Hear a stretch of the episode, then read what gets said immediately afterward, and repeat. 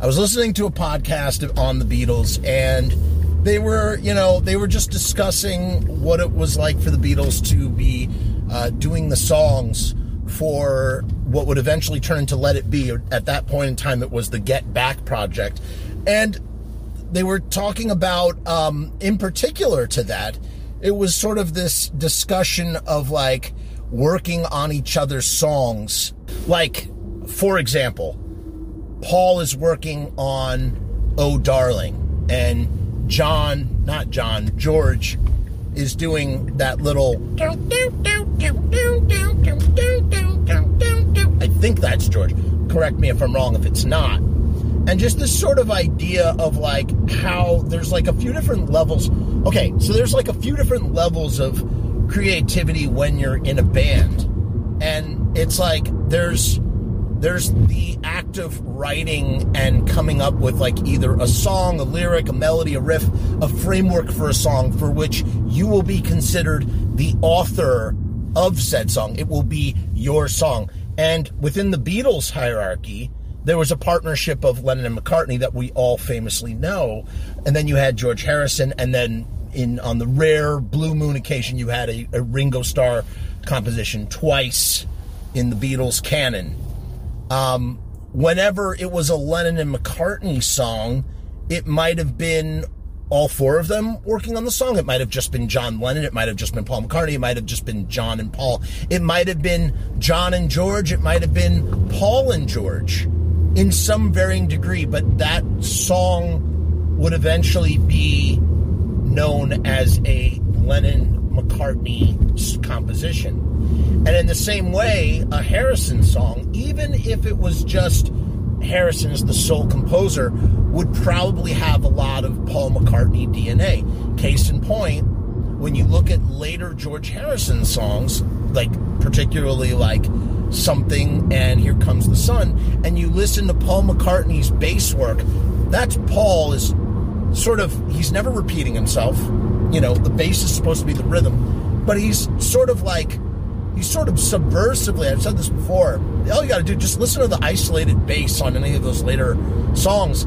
He's writing a song underneath the song. He's sort of adding his own element that is so original and unique that makes that song elevated and better. And that doesn't take away from the author of the song, the authorship of the song, but what it makes it interesting is that there's two levels. I'm doing a terrible job of trying to explain that within the Beatles, particularly as my my my my example, there are two different types of creativity.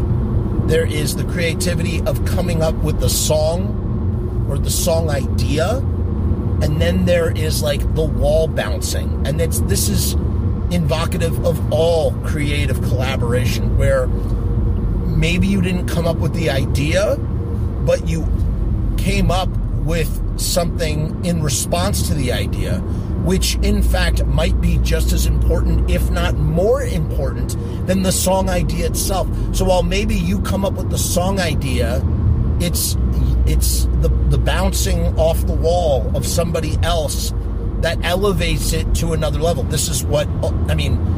Lennon and McCartney is rife, is full of this sort of collaboration. But even outside of Lennon and McCartney, when you bring George Harrison into it, I mean, George Harrison is most likely responsible for a lot of what makes some of those Lennon and McCartney songs so brilliant. Okay, you can't just give it all to Lennon and McCartney.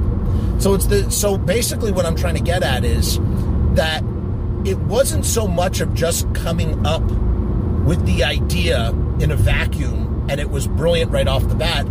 It it was coming up with the idea and then bringing it before the group chemistry to transform that idea into something even more elevated than it already was. So it's like this extra element that's needed. And that is what is so notably missing in the entire Beatles solo canon. Straight up. You know, for years these guys were putting out album after album after album And for the most part, a lot of it is they're all clunkers, man. They're, it's all just, you know, if you're a diehard Beatle aficionado, you're going to disagree and be like, no way. There's this is great, this is great, this is great. People love McCartney, people love Ram. I mean, those are okay albums. When I think about the true solo Beatle masterpieces, I think about John Lennon's unfiltered, unbridled genius in the Plastic Ono Band record. It is absolutely perfect. It's a perfect friggin' record. It's a record that doesn't have any input from Paul McCartney, as you know, as far as I know, as far as anybody knows. It, there's no, there's nothing from McCartney on that record, and yet still, it it is it's pure excellence. You know what I mean? And that, and for John, John probably has, in my opinion, the most uh, I don't know. Hit, hit man, he has a he has a strong body of solo work. But of course, like with the other Beatles too, like with George Harrison and Paul McCartney, I'm not going to even include Ringo in this conversation for a lot of reasons. We love Ringo. We've talked about how brilliant Ringo is. We're not going to include him in this conversation for a second. But it's in every case, it's diminishing returns. And for McCartney particularly, who is whose career is so prolific and still enduring and still going, he's still making new music there have been occasions where he just has these these momentary lapses of of Beatle-esque brilliance that remind you of his his you know period of unbridled creativity in the Beatles. Case in point, the the title track off of New from 2013 is it's some of the most Beatle Beatle-tastic. It's so wonderfully pop McCartney. It's just perfect, man. It's a perfect track, man. You could put that track toe to toe with any Beatles track. You almost would think that those Beatles were on the track themselves in some way, shape, or form. Um, so that's a that's a case in point there.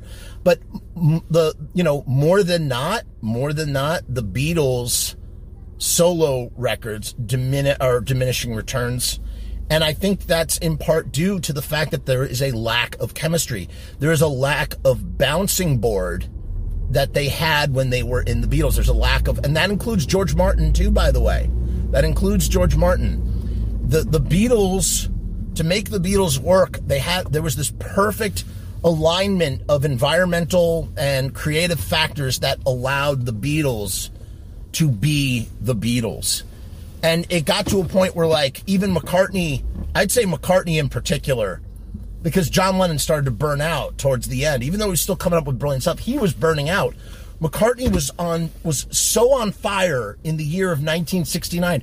He's he's writing songs like "Come and Get It" or "Goodbye," and he's giving them away. He doesn't even. He has so many good songs coming out of him, and it doesn't require like he's he's in perfect creative harmony with or without the Beatles at that point in time. And once the Beatles break up, he lost it. He loses it. But you can even hear it on Let It Be tracks. There were Let It Be tracks that they were recording. Uh, Harrison, McCartney, and Starr were all still recording without John. Like I Me Mine doesn't have any John Lennon on it. You know what I'm saying? So it's like, and it's a brilliant track. So it goes to show that like that, that creative chemistry energy the, the second part, not the initial coming up with the concept, that second part, that chemistry was still uh, viable even when one of them had already checked out and was pretty much gone out of the picture by that point in 1970. So what makes the Beatles so brilliant is not just it's not just the the song ideas, it's the bouncing board of those song ideas. It is taking the the initial idea and then putting it into the cipher of of of you know whatever you want to call it of writing of you know just working it over bouncing it off of, of harrison bouncing it off of you know john bouncing it off of mccartney bouncing it off of ringo bouncing it off of george martin in a way that then sends it back twice as potent, like hits this wall, hits this wall, and the speed increases, and speed somehow equals brilliance. I don't know. This was really, this was a really bonkers sort of thought cloud that came into my mind. So I don't know if this is going to make any sense. I might try and redo this video, but that's basically what I'm trying to synthesize here is that you, it's not Uh, what what differentiates the Beatles solo solo body of work from the Beatles body of work is the fact that they lost that chemistry and without that chemistry the the Beatles are the, the, the Beatles themselves are lesser than their combined whole.